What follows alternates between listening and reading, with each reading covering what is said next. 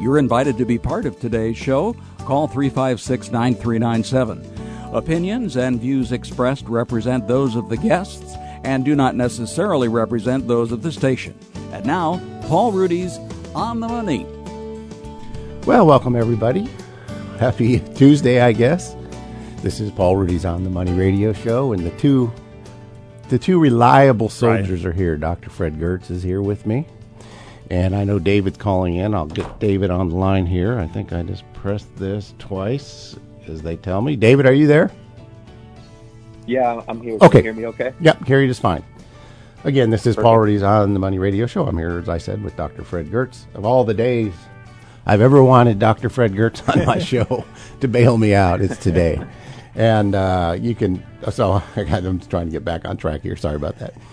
Uh, you can call in with your questions at 217 356 9397 or text us on the Castle Heating and Cooling text line at 351 5357. You can also email your question to talk at WDWS. It's important to recognize that past performance is not an indication of future results. That means the last four weeks is included in that statement. Right. You should not make any investment decisions without first consulting your own financial advisor and conducting your own research and due diligence. We don't have the uh, guys putting in our Facebook Live, so we don't have that right. today. Well, Fred, obviously there's no shortage of things to worry about. Um, easy to be pessimistic, probably for people. I mean, throw a rock, you hit a problem. Right. Uh, you and I had a you know a chance to chat before the show. I, I think I relayed some of my concerns. I'm an incurable optimist, uh, so I've been told. Uh, you might even been surprised by some of my questions, but at first blush, so now we have and again, I'm going kind of off script here, which I think is fine. Um, so we have this state, a number of states, significant states. When you think of New York, Ohio, Illinois, California, uh, basically everybody's shut in and businesses shut down. How long can we go uh, like that from an, this trade off? You were talking about the trade offs we have to make as policymakers and right. you know as as leaders. Um, there's this debate, ongoing debate of you know, w- you know, is the cure worse than the the virus right. itself? And I guess that's just really ultimately explains the trade off between healthcare and economic care. Right, and there's always the saying that uh, this time is different, and it is different, but. Uh, so there's a saying that uh, this time is different about every uh, situation that faces us, and it is different in the sense that uh, the uh, shock comes from a different place and uh, occurred very quickly. But I think the uh, long term kind of uh, of prognosis is probably the same, and that is to uh, stick with it. But I think things have, have really changed, and this is kind of a, I guess, a, a self interest sort of thing about economics. And economics doesn't have the answer here, but I think economics has a way of thinking about situations like this. And the, the way econom- uh, economists think is in terms of, uh, of trade offs, opportunity costs, and not on a one dimensional sort of thing or, or, way of thinking. So I think what has happened so far has been somewhat one dimensional, where the only thing we've been worried about is the potential um, spread of the coronavirus and not not thought about the cost. And the the problem is we don't really know the costs, and we don't know also the uh, the virulence of the of the spread. But I think the last few days, people have started thinking, well, uh, we can do this for a week or two, but people now are talking about uh, three months, six months, a year, and obviously we can't do that. Uh, the economy is not uh, insignificant in that sense, and things are closing down. And it's, it's not possible just to say, well, every employer should go ahead and pay their employees because they don't have the wherewithal to do that. So I think at some point, uh, probably fairly soon we're going to have to think about making some uh, choices, and, and, the choice I think will start be to start up in a in a limited way and, and not uh, stay down and kind of stay in a, a, total lockdown the way we are now. And again, uh, th- there's no denying the uh, potential severity of the of the coronavirus, but looking back, uh, almost every previous situation like this has resulted in probably much much greater damage in terms of deaths, but the effect on the economy was relatively minor. So I think that if we can get back to not normal, but back to operating at, at, least a reasonable level in the next few weeks, we probably can avoid a, a, a catastrophic down downturn. I think there's no way of of not avoiding a, a, a mini recession at this point, and probably a, a, fairly severe recession. But that's really not the point. We can we can handle that. We can't handle uh, a kind of uh, implosion that would result if we continue. Uh, you know, month after Right. month after month. The other thing, which I think there's also been a kind of of uh, magical thinking uh, at a lot of different levels, including the highest level, that somehow there's a magic bullet around. If we can only get a test, if we can, uh, we can use some kind of uh, pre-existing drug and solve the problem. Uh, we can uh, develop an inoculation for this. Well, we may be able to do that, but it's not going to happen in the next two or three weeks. If we wait around to come up with a uh, a way of inoculating for the coronavirus, it may be too late to save the uh, vitality of the economy. So, uh, so again, I think we have to we're going to have to start making some choices. Yeah, those are going to be tough choices, and you know, you're Yeah. you're kind of you're, you're darned if you do, darned if you aren't as a policymaker. And you know, like you were saying earlier, it's kind of as a politician, it's easier to probably overreact. And I'm not I'm not saying they're overreacting. Yeah, there's there's an asymmetry. Uh, first of all, uh, we know from in- investing most people are risk averse, so you're going to you're going to err on the side of uh, maybe being too cautious. But in addition to that, there's kind of a, a political calculus that if you're a politician and you don't do anything and uh, things get bad, you're going to be blamed if you take fairly uh, dramatic, drastic action and nothing happens, the economy, the, the, the virus doesn't spread, you can say, well, the reason it didn't spread is because I took that action. So you're kind of covered on both ways if you if you take the dramatic action. If you don't, you have you're leaving yourself open to some pr- pretty severe criticism. it seems like the two issues that are that we need to address from an economic standpoint is first liquidity and then production. Um, liquidity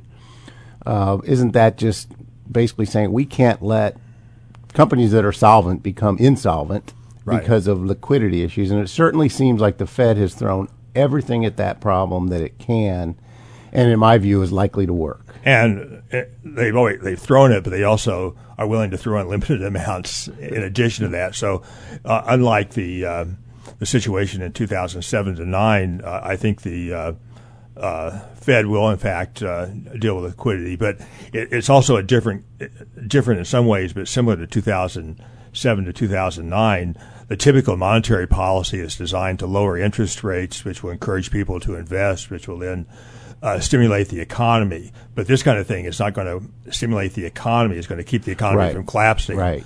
And so, given that uh, we're already close to zero interest rates, uh, the monetary policy will be stabilizing in a sense of uh, dealing with liquidity. Sure. It's not going to be expansive in terms Right. of generating economic activity. So that leaves the side of fiscal policy, which is taxing and spending. And Congress has been dealing with that the last uh, few days. I think we're close to a resolution. That's not a magic solution, but it's kind of a, a temporary expedient that may uh, uh, help us over the next uh, several months. And that deals with that production side or the supply side of the economy. We have a problem there, and it would strike me that we need at some point increased incentives to work. Things like maybe the payroll tax for the rest of the year Right. for both the employer and employee. I know Yeah. that creates another problem with Social Security, but you know, you take a fifty thousand a year, fifty to sixty thousand a year working family, and maybe that saves them close to four thousand dollars a year, and it saves the company four thousand a year. right, and that wouldn't be there if the economy is shut down. The uh,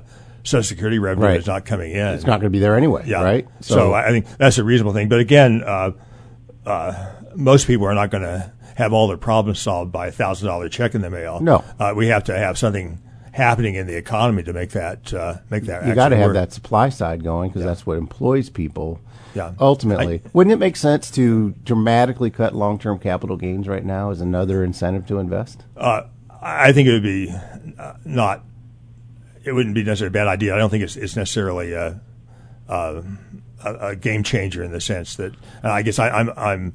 Uh, would- does it not, not, I'm not enamored by uh, by kind of ad hoc tax changes like Got like it. that. So I was just wondering if that would give just additional incentive to invest. Maybe not. Maybe people Well, are so it- it panicked that they wouldn't. it would certainly give people uh, an incentive to uh, uh, sell their stocks, maybe, and, and maybe buy. But the question is, would they invest or would they do something else with it? So again, I think that I'd put that down uh, pretty uh, far down the list of things to do immediately to try to stimulate things. Isn't it? Would it?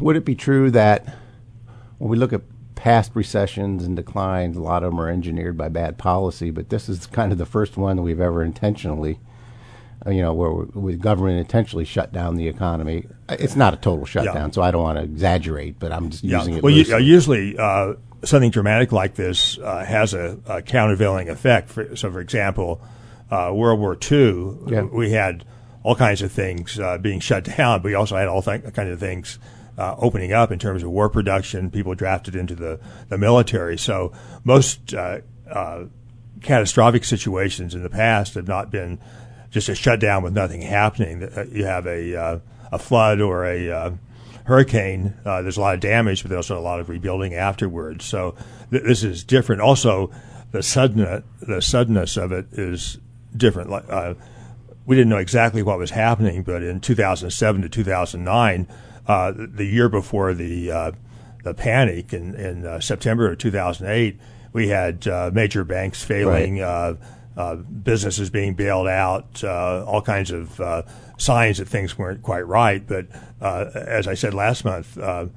February was actually a very good month in right. terms of the Illinois economy and in terms of the national economy. So we went from a, a fairly vibrant situation where uh, you know, I look at uh, forecasts. No one was forecasting a, a recession in right. 2020, and, and just in a matter of days, we went from uh, kind of guarded optimism to uh, almost a, a, panic situation. So again, we didn't have time to adjust. Generally, if you have a recession, it ripples through the economy. Maybe uh, people don't buy as many cars, and some right. people are laid off. They don't buy as much, and over a period of months, uh, things start to mount. But here it was uh, going from full speed to uh, virtually zero almost immediately. So we kind of have the opposite problem today. In 2008, we basically had a solvency issue in the banking system that kind of spilled into the economy and right. poisoned the econ- economic well. And now we basically have the opposite. We have the real economy shutting, slowing right. down, and that's you know yeah. Causing a bank potentially yeah. causing. There, there are some issues. similarities though, and again, uh, I'm not uh, particularly happy about bailouts, but uh, in both cases, you, uh, the, the, question was, do you want to help businesses? And I, I again, I'm not uh, happy about helping them directly, but uh, often uh, keeping businesses going is also going to keep employment going, and you can't simply pass a mandate saying. Uh, uh, shut down and pay all your employees right. forever uh, and give them un- unlimited sick leave. That's a nice uh, idea, but it's not going to work because uh, companies, like people, are are not they can't print money, indefinitely. Right. Yeah. yeah, I mean, your government can order you to boil water at 80 degrees, but it doesn't mean you yeah. can do it. I mean, right. so I guess they can order whatever they want. It seems to me, in a nutshell, what the Federal Reserve, what they're trying to do or attempting to do right now, is basically buy the economy some time. Uh, right. Uh, by you know pretty much acting as the lender of last resort, pumping liquidity into the system, keeping the gears from being you know sand getting in the gears in right. that credit markets, especially very critical. Right, and it, it also is different because it, they're not addressing a, a, financial collapse the way they were in 2007, 2009. They're trying to stop it ahead of time. So again, uh, I think they're willing to uh, go just as, uh, as far as necessary to do that. But that's not going to solve. It's going to keep us from maybe falling um, uh, more deeply, but it's not going to gives us some time. It's gonna, not going to change things around unless we eventually start to make some decisions. And the and the only decision that we have to make is: Are we willing to put up with uh, uh, accept some maybe potentially higher rates of uh, of disease spread in order to get the economy going. And again, if you're a one-dimensional thinker, you say, well, no, uh, uh, human life is the most important thing there is. Uh, we'll do anything to to stop that. But again, uh, someone called in earlier the morning, earlier this morning, and said, "Well, uh, well, we have." 30,000 people are killed on the roads every every year in the United States. Actually, 170,000. I looked it up. Not, not, uh, not an article I read. Okay, but I, anyway, might, sometimes they're, they're, they're, hey, it was on the internet, Fred. It had to be true. but anyway, there there are uh, tens of thousands of people killed every year uh, on the roads. You can say, well, how can we allow that to happen? Well, we allow it to happen because people want to be mobile. We want to have our goods shipped. We want to be able to go one place to another, and we're willing to pay the cost. Now, it's not like we're routing up, you know, thirty thousand people and executing them. It's, right. it's, a, it's a higher probability of being in an accident, and society is willing to accept that.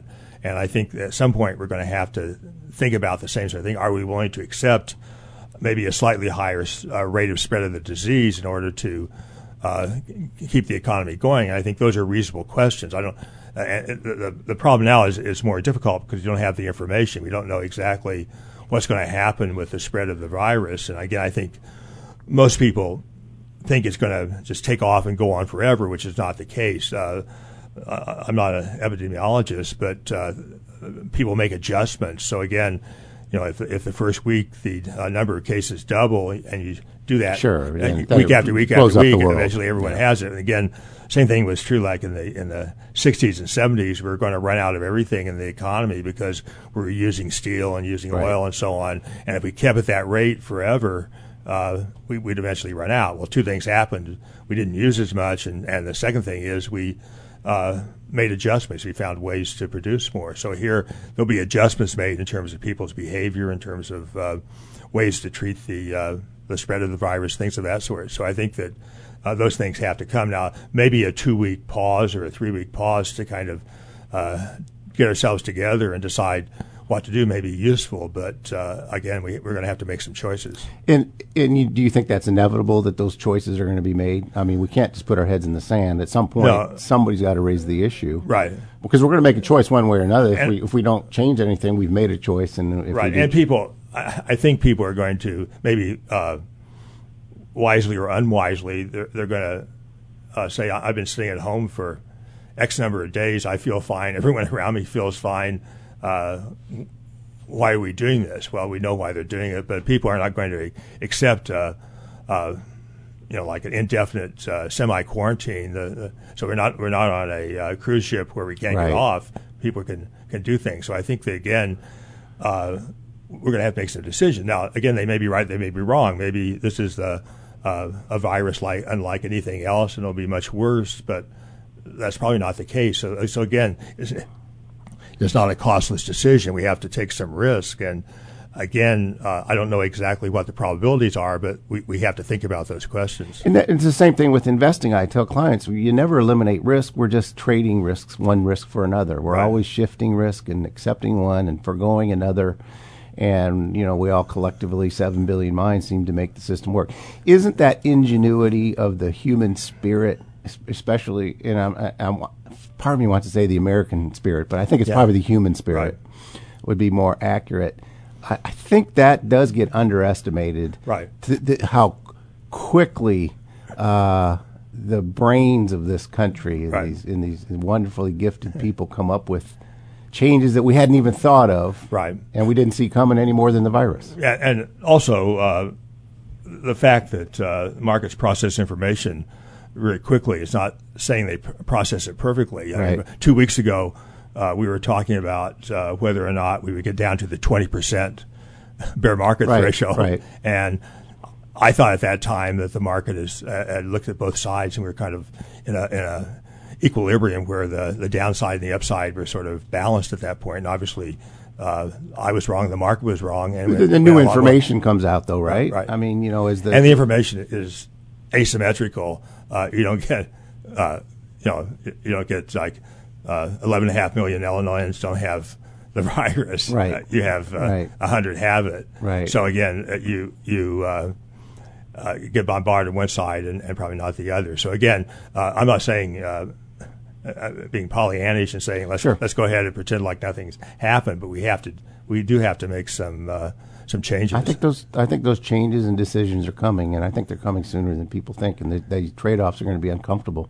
Yeah, I saw a, a, a, person last night who's a, a, politician in Texas, and he was uh, saying, "I'm a, high risk person in the age bracket that's most likely to be uh, damaged. Uh, I'm willing to take the risk in order to." Uh, uh, you know, promote the, the economy in the future for my children, my grandchildren. So that's not an unreasonable sort of thing. Well, a lot of the, uh, the common theme I'm reading, Fred, is, you know, of course, with the health crisis, we're, we're worried about human life. Yeah. But if we let the economy get too sour and go too dark, that brings that, that kills people too, with through right. suicide.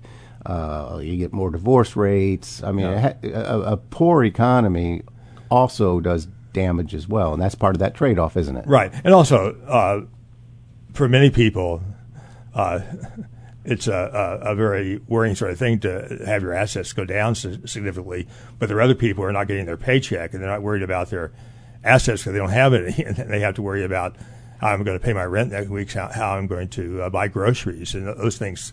Again, the government can step in temporarily, but they can't do that forever. And I think when it comes to people's investments, because you know a lot of we, what we talk about on the show is a lot of retirement oriented, uh, but you know it's an open game. But uh, I think my sense is, just from the reaction of people I talked to, is 2008 2009 did a pretty good job of desensitizing people yep. uh, of panicking uh-huh. uh, and selling. I'm talking about everyday people, not right. not the crazy kooks on Wall Street that are just deleveraging and you know degrossing and just you know yeah. they just got over their skis.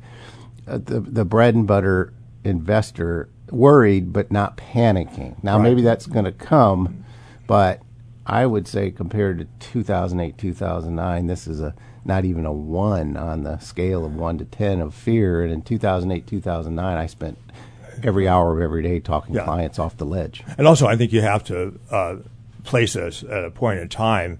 Uh, we're not in uh, uh, uh June of 2009 when the market started coming back. We're in uh, October, November, December of, yeah. 2008. Kind of the depth of the of the decline, and, and no light at the end of the tunnel at that point.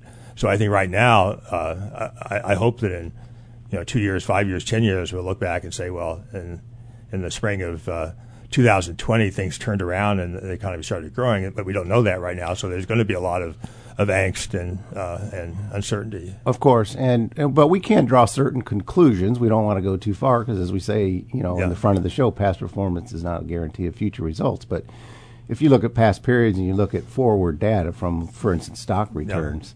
Yeah. Um, you know, they, they're always pretty sizable returns given enough time. You know, more, maybe more than one year. But if you start looking out three and five years, you're looking at typically double-digit returns from there.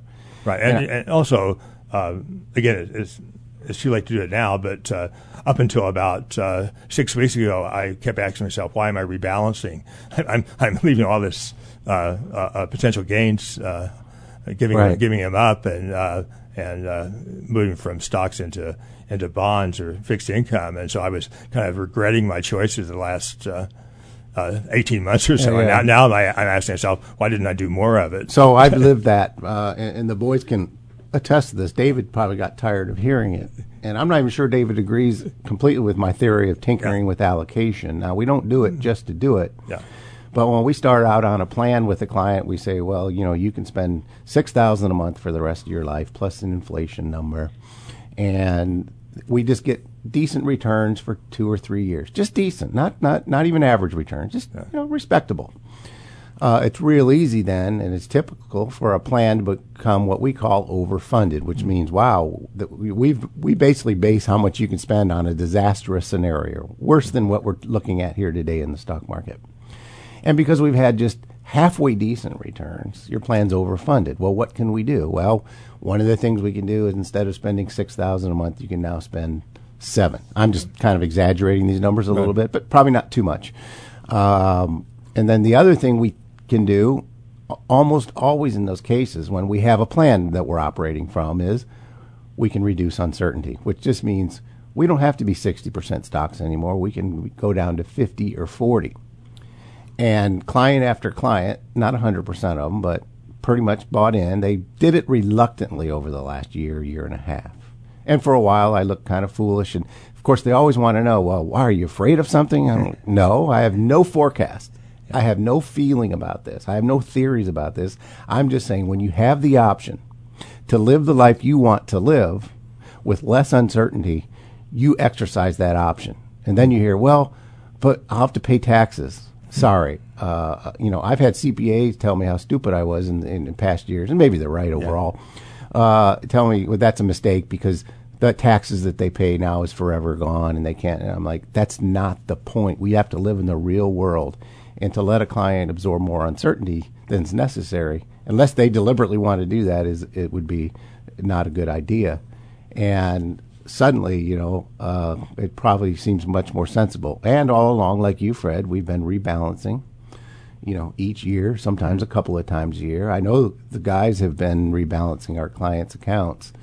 We always ask for forgiveness after because if we called them, they'd say, "Well, I don't want to do that," which is why we exist because we're countercultural in that way. We have to do the things that the clients, most Right. of them, couldn't wouldn't do themselves intuitively. So, Yeah, you can't do it after the fact. I mean, uh, your rebalancing has been imposed on you now. Uh, exactly, exactly. But the point is, if you have the option to reduce Yeah. uncertainty, you exercise it because then once the bad event happens, and, and it's inevitable that it will, that option's off the table. Yeah. So There's also for people who've been around forever, like uh, like me. There's kind of a sticker shock. I, I can remember in the '70s where a, a 10 point uh, rise or fall Dow. Dow Jones was a big deal, and then 100 was a big deal. And then I remember I was going someplace in uh, the, the fall of 2008. The stock market fell by uh, 700 points while I was on the on the on the airplane, and now. Uh, 700 looks like a Yawner. an average. Yeah.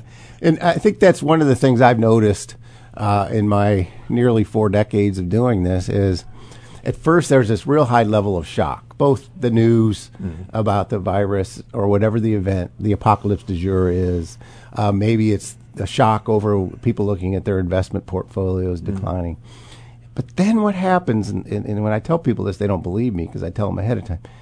We become less shocked as time goes on. Do, do you, you find that that's true as a human condition? I found it's true for me, and again, uh, we have various ways of uh, of of uh, kind of framing it to make it less painful. So one, one of the ways I frame it is that uh, when I lose money in my 403b account, I say uh, thirty percent of that is a loss to the government, Well, So- and- and- because I, I don't have to pay tax on the Right. money I lost. And I, that's just kind of a, a way of making the pain uh, less painful. The other thing I do, which is uh, against the uh, the advice of a lot of people, is that only look at your uh, portfolio once a quarter or once a month or something of that sort. I actually like to embrace the pain and, and see how bad it is, and, and it's usually not as bad as I thought.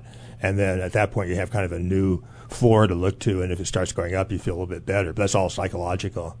Yeah, I remember when I, you know, I was much younger, Fred. I think I was 40. I did mix, trained in mixed martial arts. And I was never a tough guy. I'm not a tough guy today, but I toughened up. But Yeah. I just remember the first time I got clocked. uh, and it was gloves. I mean, it was not, you know, f- open fist. I have some sense about me. Yeah. Uh, it was a lot different than the 10th time, Yeah. you know, and, and that's kind of my point about it just seems like humans were wired. I paint with a much broader brush than you, Fred. You only would talk about how things relate to you. I, Yeah. I paint with broad human brushes. Um, I think that's something that people will find uh, happens too. Um, so, and David, we want to talk a little bit about okay, uh, how do we make anything good out of this? If we have the view, if we have a lifetime view that this too shall pass, it probably is going to get worse before it gets better. I think we always have to resign ourselves. And David can tell anybody that I'm always bad mouthing it and say, look, it's probably going to get worse before it gets better, but it will get better. And as long as we have that view, then you have to look at, all right, what is a, a, a 30, 35% decline in the stock market portion of my portfolio mean? Well, it means rebalancing is one thing, and people should be actively looking at that. Uh, you can look at tax loss harvesting. David might want to talk a little about that in a minute. Um, we're looking at Roth conversions. It's a good time when markets are down. If you're thinking about doing a Roth conversion anyway, it's it's more appealing when prices are down. And then for people that maybe have been sitting a little fearful over the last few years, waiting for something like today, and so they maybe their allocation is a little lighter than it ought to be over their lifetime. I'm not talking about going in and out these are certainly opportunities to increase those allocations. And uh, then, you know, the other thing is for people that are fortunate enough to have additional monies to invest, obviously that's a no brainer. But I have found that when, when everybody says, I'm waiting for a pullback to add some money to it, when the pullback shows up, it doesn't quite look the same and feel Yeah. the same as the past ones did Right. on a chart. Yeah. Um, David, one of the things I want to talk a little bit about tax loss, tax loss harvesting just briefly, kind of what you've been doing and the guys have been doing uh, at Ruedi Wealth. Sure. So conceptually, tax loss harvesting is a way to what's called realize losses so that you can use them to offset future capital gains and even up to $3,000 of ordinary income on your tax return each year if you have more losses than you have gains in a year. Um, and the way you go about doing that is you have to sell the holdings in your portfolio that have declined in value. And this only works in, in taxable brokerage accounts. Um, I, it should go without saying, but I, I just want to clarify there. Um, so what you do is you sell those. So you'd say, well, I don't want to sell while the market's down. That's that's dumb. Why would anyone do that? Well, to avoid being out of the market and technically like lowering your stock allocation, you want to buy back securities that are very, very similar to what you sold. Um, the only thing you have to be careful of is you can't buy back the exact same security or securities that are what are considered substantially identical. Now, the tricky part with substantially identical is when you're using things like ETFs and mutual funds, it gets a little bit murky as far as, you know, well, is this index fund that tracks a different index than this one, but they're kind of like their correlations, you know, 0.99 is that substantially identical. So you have to be careful there. Um, it seems like it's not policed that close to me, so I think there is a certain amount of judgment just at the, the basic level. Make sure you don't buy back the exact same security, and then probably run it by a CPA before you do any of this. Um, but you're going to buy that basically similar. I call it like a replacement fund or replacement security back, so that you're not out of the market. And then after 30 days go by, you can swap back into what you owned in the first place if you want to, because um, that's basically at that point the wash sale period would be over. Um, and the wash sale period is that rule that basically you can't buy back the same security or a substantially identical security within 30 days. Um, so it's a little bit technical, but but why why do why the then why are, why do you do it? Just kind of if we can cut to the chase a little bit on that. What's the point? Yeah, uh, so, it doesn't intuitively it doesn't sound appealing to harvest losses. Yeah, so if you don't do it, then you won't you'll have what are called unrealized losses. Because the government basically says and it's the same thing with capital gains until you've actually sold that security you haven't locked in a gain or a loss. So to be able to actually realize these losses so that you can quote use them in the future to offset future capital gains and even some ordinary income year to year um, you have to realize them. So that's the only way to do that um, so, sh- long story short, it's going to reduce your tax bill in the short run. Now, it does step down your cost mm. basis, which is what basically that they say that's kind of how they track what you bought a security for and how they determine capital gains and losses going forward based on uh, how the cost basis differs from the current value. And so, it eventually you kind of recapture that capital gain unless you hold it until you die and then you just step up and cost basis. Um, so it's more about tax deferral than anything because eventually you do have to pay taxes. So I do think some people overstate the benefits where they just look at, hey, I realize this amount in losses and my capital gains rate is 15%, so I'm going to multiply the losses by that, and that's my benefit. Well, not really, because you're going to have those capital gains at some point. But I, I think a, a big portion of the benefit does come from the fact that you can use a few thousand dollars per year to offset ordinary income, which is taxed at a higher rate than capital gains. Okay. So especially for you know if you're someone who's in the highest marginal tax brackets, you know even though it's a small dollar amount for people like that, it's still beneficial. Okay, that you know, so that's just one of the things we're doing, and that's you know, you, you, look at every situation, you say, is there are there a few pennies or a few dollars to pick up? You don't ignore them. You're there there are always things to do. The one thing you don't want to do is just based on current news radically change your asset allocation. Yep. Now, if you found out, if you woke up, you know, a couple of mornings ago and said, you know what, I think my asset allocation really isn't aligned with my lifetime ability to handle it. Sometimes then you have to reduce your equity exposure, even after it's down 30%, in order to get you there so that you can sleep the rest of your life. You try to avoid that and be realistic on the front end when you're creating a plan, but it, that does happen. so we have to say, welcome to the human race. It's not foolish to reduce your equity allocation permanently, uh, as long as you understand the ramifications and is going to have what kind of impact it has on your life. Because you know, otherwise you may end up panicking and capitulating when right. it gets much worse. This is a a question to uh, David. I, I, think I know the answer, but I'm not sure. I think it's no longer possible to recalculate uh, Roth conversions, is it? So in the old days, you could, uh, if you moved it in in January and you had a huge tax bill, you could go, go back out. But I don't think you can do that anymore. So if people did make conversions, they may be surprised that uh, uh, their, their taxes are going to be based on the value when they converted, not not on what it's worth when you exactly pay your taxes. You Yeah, for com- sure. So you're yes, exactly recharacterization. can't- oh, go ahead, Dave. Sorry. I was going to say you can't recharacterize anymore. So I think you just have to be more cautious. Before, what people would do sometimes is purposely overshoot and then recharacterize to the exact, you know, penny or dollar um, to make sure they filled an exact, you know, exactly to the top of a certain tax bracket. Now you kind of have to do some estimation and say, okay, well, I don't really want to go above this tax bracket. So based on all my estimates for my income this year, here's how much I think I should convert and you're just realistically you're you're not going to hit it right on the head because there's uncertainty around certain sources of income. You know, especially for people with like taxable investment accounts and stuff like that. Okay. Um, one of the things, Dave, I with want. any tax stuff, go ahead. I was going to say with any tax stuff like tax loss harvesting, especially because it's easy to kind of mess that up.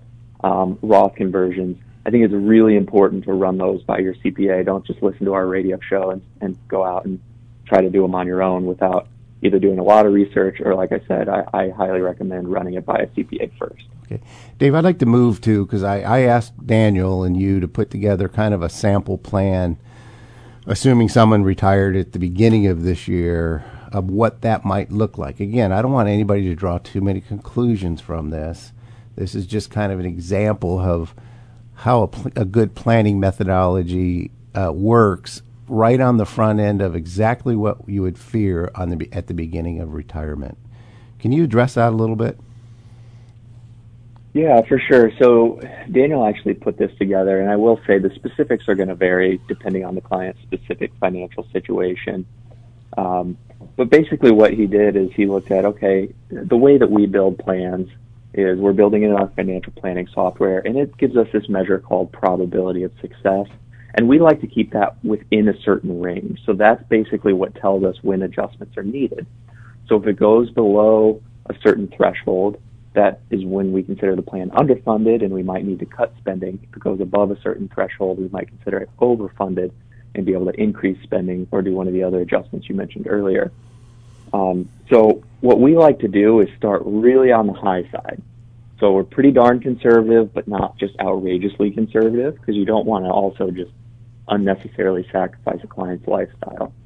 Um, but what we've seen, just anecdotally, and when we built this plan, just using our methodology, was let's see, in a percentage basis, it, it was a really modest spending cut. So the plan had retirement spending starting out of fifty-three thousand dollars per year. How how much asset? and if uh, we- beginning portfolio value, just to give people a concept.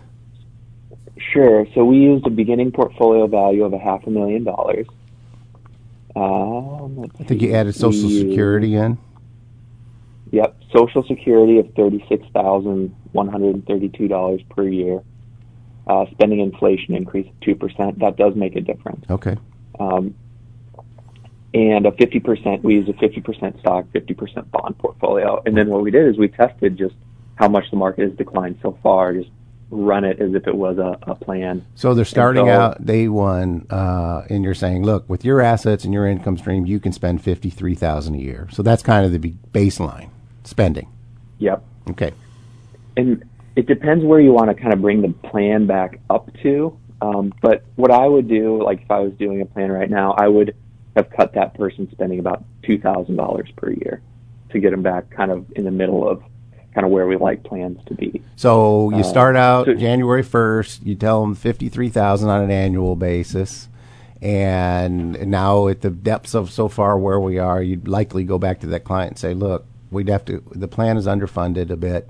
To get it back into the comfort zone, then we need to go from fifty three thousand in spending to fifty one thousand. Exactly. And so, and then the other important point is, look, if the market falls substantially further from here, now I build in some buffer room for, you know, declines from here so that hopefully we don't have to come back to them again. But if it turns into something like a 2008 market decline, yeah, we might have to come back and, and reduce the spending a little bit more. Um, and I think more than anchoring to the numbers, I think you want to look at this conceptually. It's, hey, look, the market's down, you know, a little over 30%, but my spending didn't drop nearly that much. And that's because we started out conservative. And any good plan should start out relatively conservative because we know that declines like this will happen. We don't know what the cause is going to be in advance, obviously. We're not going to be able to tell you when they're going to happen, but they're going to happen. And so because we know that, we need to build a plan that works despite the temporary declines that come along, you know, every five to six years on average. So because we start out conservative, the spending cuts that we make tend to be modest. Um, and, and then the other thing I want to mention here too is we do this because it allows people to start out spending a little bit more. If you wanted to say, I want a plan where I have 0%, we can't technically guarantee it or say zero, but that basically has very, very little chance of any sort of decline in spending. I can build a plan like that, but you're going to start out spending less from the get go. Yeah. So yeah. if you have Go ahead, Fred. If you have that flexibility and you're willing to cut your spending a little bit, we can start you out a little bit higher. If you don't, we're going to have to start you out at a lower spending rate from the get go. You know, people uh, always denigrate uh, Social Security, but this is a case where it's really a bulwark of your planning. You have, uh, uh if you converted the stream of income into a, a value, you probably have several hundred thousand dollars, and if you add in Medic- Medicare, probably half a million dollars. Sure uh, in a sense in the bank that is also secured. The government's going to keep doing that. So for your example, uh, if the person is getting 36 from Social Security, uh, that's kind of a base you don't have to worry about. Now the problem is for higher income people, uh, most of their base is not Social Security; it's more uh, investment income, which may be a more severe kind of test to them. Yeah. So. Yep. And I, so that was actually something I was going to mention here too. Uh, sorry. The reason I met uh, the. Oh, go ahead. No, just sorry, I, I stepped oh. on your lines. oh no, no, that's fine. Um, I was going to mention that is the reason this can vary a lot as far as absolute like spending numbers is because everyone differs in in how much of their income's coming from like guaranteed income sources. So I have a we have a client that we just got you know not too long ago. We fully invested them. Um, really, it was like right, basically right before this decline happened. But most, the vast majority of their income is coming from state pension. So even right now, they they have their plan hasn't required any spending decline. But if it got to that point, it'd be a really small percentage of their overall spending because their portfolio already doesn't make up much of their spending. But like you said, for really really high income people who don't have pensions, I think of like doctors, for example, like surgeons might fall into this. The vast majority of money's coming from your portfolio, you're going to be more sensitive to portfolio declines and more um, likely to have a, a larger magnitude of a, a, spending decline if you follow this type of process. Um, one of the things that some people will recommend, and I, I think it makes sense objectively if you can psychologically kind of handle it, is people who have more of their income coming from guaranteed income sources can have a more aggressive investment portfolio because they can kind of put up with that fluctuation. People who get the vast majority of their income from their investment portfolio might want to lean towards a, a lower stock, higher bond allocation of their investment portfolio to smooth things out a little bit. Because the more, the more, the larger portion of your portfolio you have in stocks, the larger the magnitude of potential spending declines is going to be. Okay. And how have your clients, we're really our clients, uh, I tend to be the senior advisor for all the clients, and then any one of the th- three guys uh, are going to be the associate advisor. Um, but you do a lot of the talking to to quite a few of the clients. I've talked to several, but uh, I've only had one that was particularly worried. Mm-hmm and I think it goes back to my I think 2008 2009 desensitized people quite a bit. But you've had a number of conversations. Kind of, what are the flavors? What what are you telling people? Well, I'd like to start off by trying to refocus them on the financial plan because I think at the end of the day, what people are worried about is not necessarily my portfolio is going down. It's am I going to run out of money? And oh, those things kind of go hand in hand, but not necessarily because as long as your plan, even with this portfolio decline, still is, is expected to work, uh, has a very high probability of success, you know, maybe we need to make some adjustments to get you back on track. But that at least helps provide some reassurance. No, you're not going to run out of money, so you can kind of ease your ease your mind in that regard.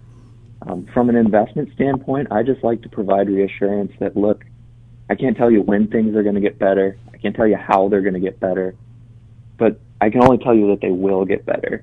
And I guess, you know, I was reading an article that you had shared with me, and I liked how he put, if you don't fundamentally believe that, you shouldn't be investing in the first place. Like, I think you have to have this fundamental belief that, look, we'll figure out whatever issues come along throughout, you know, our lifetimes and in the future, and the market will go up over time. So any declines that come along will be temporary. So I think you need to have that belief. And once you have that belief, if you do believe it, it's just a matter of we just need to hang in there until it happens and not fall victim to trying to time the market, not trying to, you know, just panic and, and bail out because those are the things that can derail your plan. You know, maybe your plan's built to work, but if you go to cash, it, it probably won't. So, um, that's that's kind of what I try to do. Yeah, David, I was going to say I, I talked to your father and said that you and your uh, younger associates now will have a story to tell. You, you, you actually have uh, gone through a crisis as opposed to just uh, observing it through the uh, rearview mirror.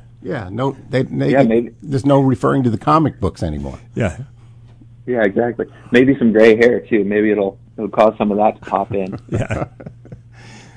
Fred, that's Look pretty good. part, That's but- pretty good advice for a 29 year old. Right. I mean, spoken like a true father, I guess. Right. Yeah, it's been challenging for people. Uh, again, the, I guess the only surprise I've had is how few clients have called with any material con- concerns. And I'm not trying to be cute with that. That's just an observation. Uh, you know, maybe it's because they know what we're going to say. So they probably go to pick up the phone and they go, oh, we know what he's going to say anyway. Uh, this too shall pass. But it all comes from, and I've been trying to stay in communication. And if you go to ruediwealth.com, I've, I've, I think the boys and I have written some pretty, I think might be useful to some people, uh, blogs addressing just kind of, you know, welcome to the human race and what you're feeling is normal. But I, I guess you've lived long enough, Fred. I've lived lo- long enough to know that look, this isn't the first crisis. It won't be the last crisis. But like every other emergency in the past, we either fix it, and Americans love to fix things, or we learn to live with it. Uh, it- you know, and then it just fades. It fades into the fu- you know, into Yeah. the past. But, yeah. but right now, though, we're in a uh, unsustainable situation. We have to uh, do something in the next few weeks, one way or another. So again, there's some big decisions yet to be made about uh, redoing things and uh, opening up maybe on a gradual basis. I, I I look for that to happen. I look for that, and then let's protect our most vulnerable people. They're going to have to be aggressively protected, Uh-huh. uh, but maybe some, uh, you know, a compromise, uh, and like you said, a slower rollout to give people this confidence. Yeah. Maybe it's even a psychological boost that okay, this isn't forever. Well, also, not. I mean, uh, we we seem to uh, dismiss the uh, tens of thousands of flu deaths every year. I mean, you, every year, uh, uh, a huge number of people, in absolute terms, uh, die from uh, respiratory kinds of things, mostly old people. This is a same kind of thing, except uh, much, bigger in kind. But again, uh, you, you have to look at the whole picture, not just the the, the one little slice of it. Yeah, I mean, we, I guess we don't know where it's going, but if you looked at the numbers today worldwide, Mm-hmm. it hardly would show up, you know, in a graph compared to typical influenza around the globe. I'm not making light of it, and I'm not suggesting that's the way it's, going the, to be. but It's, just- the potential I think that we don't know about. That it, uh, I don't know the uh, uh, biology of it, but it, it, it must be more vi- virulent or have more potential for spreading than the typical flu. Yeah. I, it, it you know that seems to be the the big worry that, and it is. Am I missing something, Fred? But uh, I'm just wondering. It appears to me that the really the main reason we do this is not necessarily to reduce the number of people that are probably ultimately going to get this. It's just the rollout of it. How many people so that we don't you know overrun our hospital system. Is I that think so, sort of but- what's going on? Uh, probably, but I suspect now that uh, there are huge numbers of uh, unused beds in hospitals because they've gotten uh, deferred or, or uh, uh, canceled a lot of activity that would normally uh, occupy beds, and, and the wave hasn't arrived yet. So I'm not sure uh, how they're doing right now. I suspect the hospitals are probably under. Uh, uh, overstaffed as opposed to understaffed, at least in, in this area. And if we can trust the data out of China, uh, and, and probably can out of South Korea and, and some of the countries that have been faced fairly favorably, uh, still a lot of death, but they, you know they got it to flatten out the curve Right. fairly reasonably quickly. Uh, and then I look at our U.S. health system. It's hard to, for me to believe that Yeah. our U.S. health system can't do at least as good as right. a, a, horrible, or at least right. and not as prepared societies yeah. as the U.S. Now, South Korea had more testing. You know, it looks like right. that's where we're really. I'm not even sure. I guess that, that puzzles me about testing. Uh, uh, you get tested and you say, okay, you have the virus, go home and you'll be, be fine in a few days. Most people who have the virus are, are going to have a, a fairly uh, normal kind of recovery, just like a regular flu. So I guess knowing it has some value, but in terms of treatment, uh, it doesn't make a lot of difference. But I guess ter- I think the uh, spread is probably the more important thing about uh, knowing that you have it. Yeah.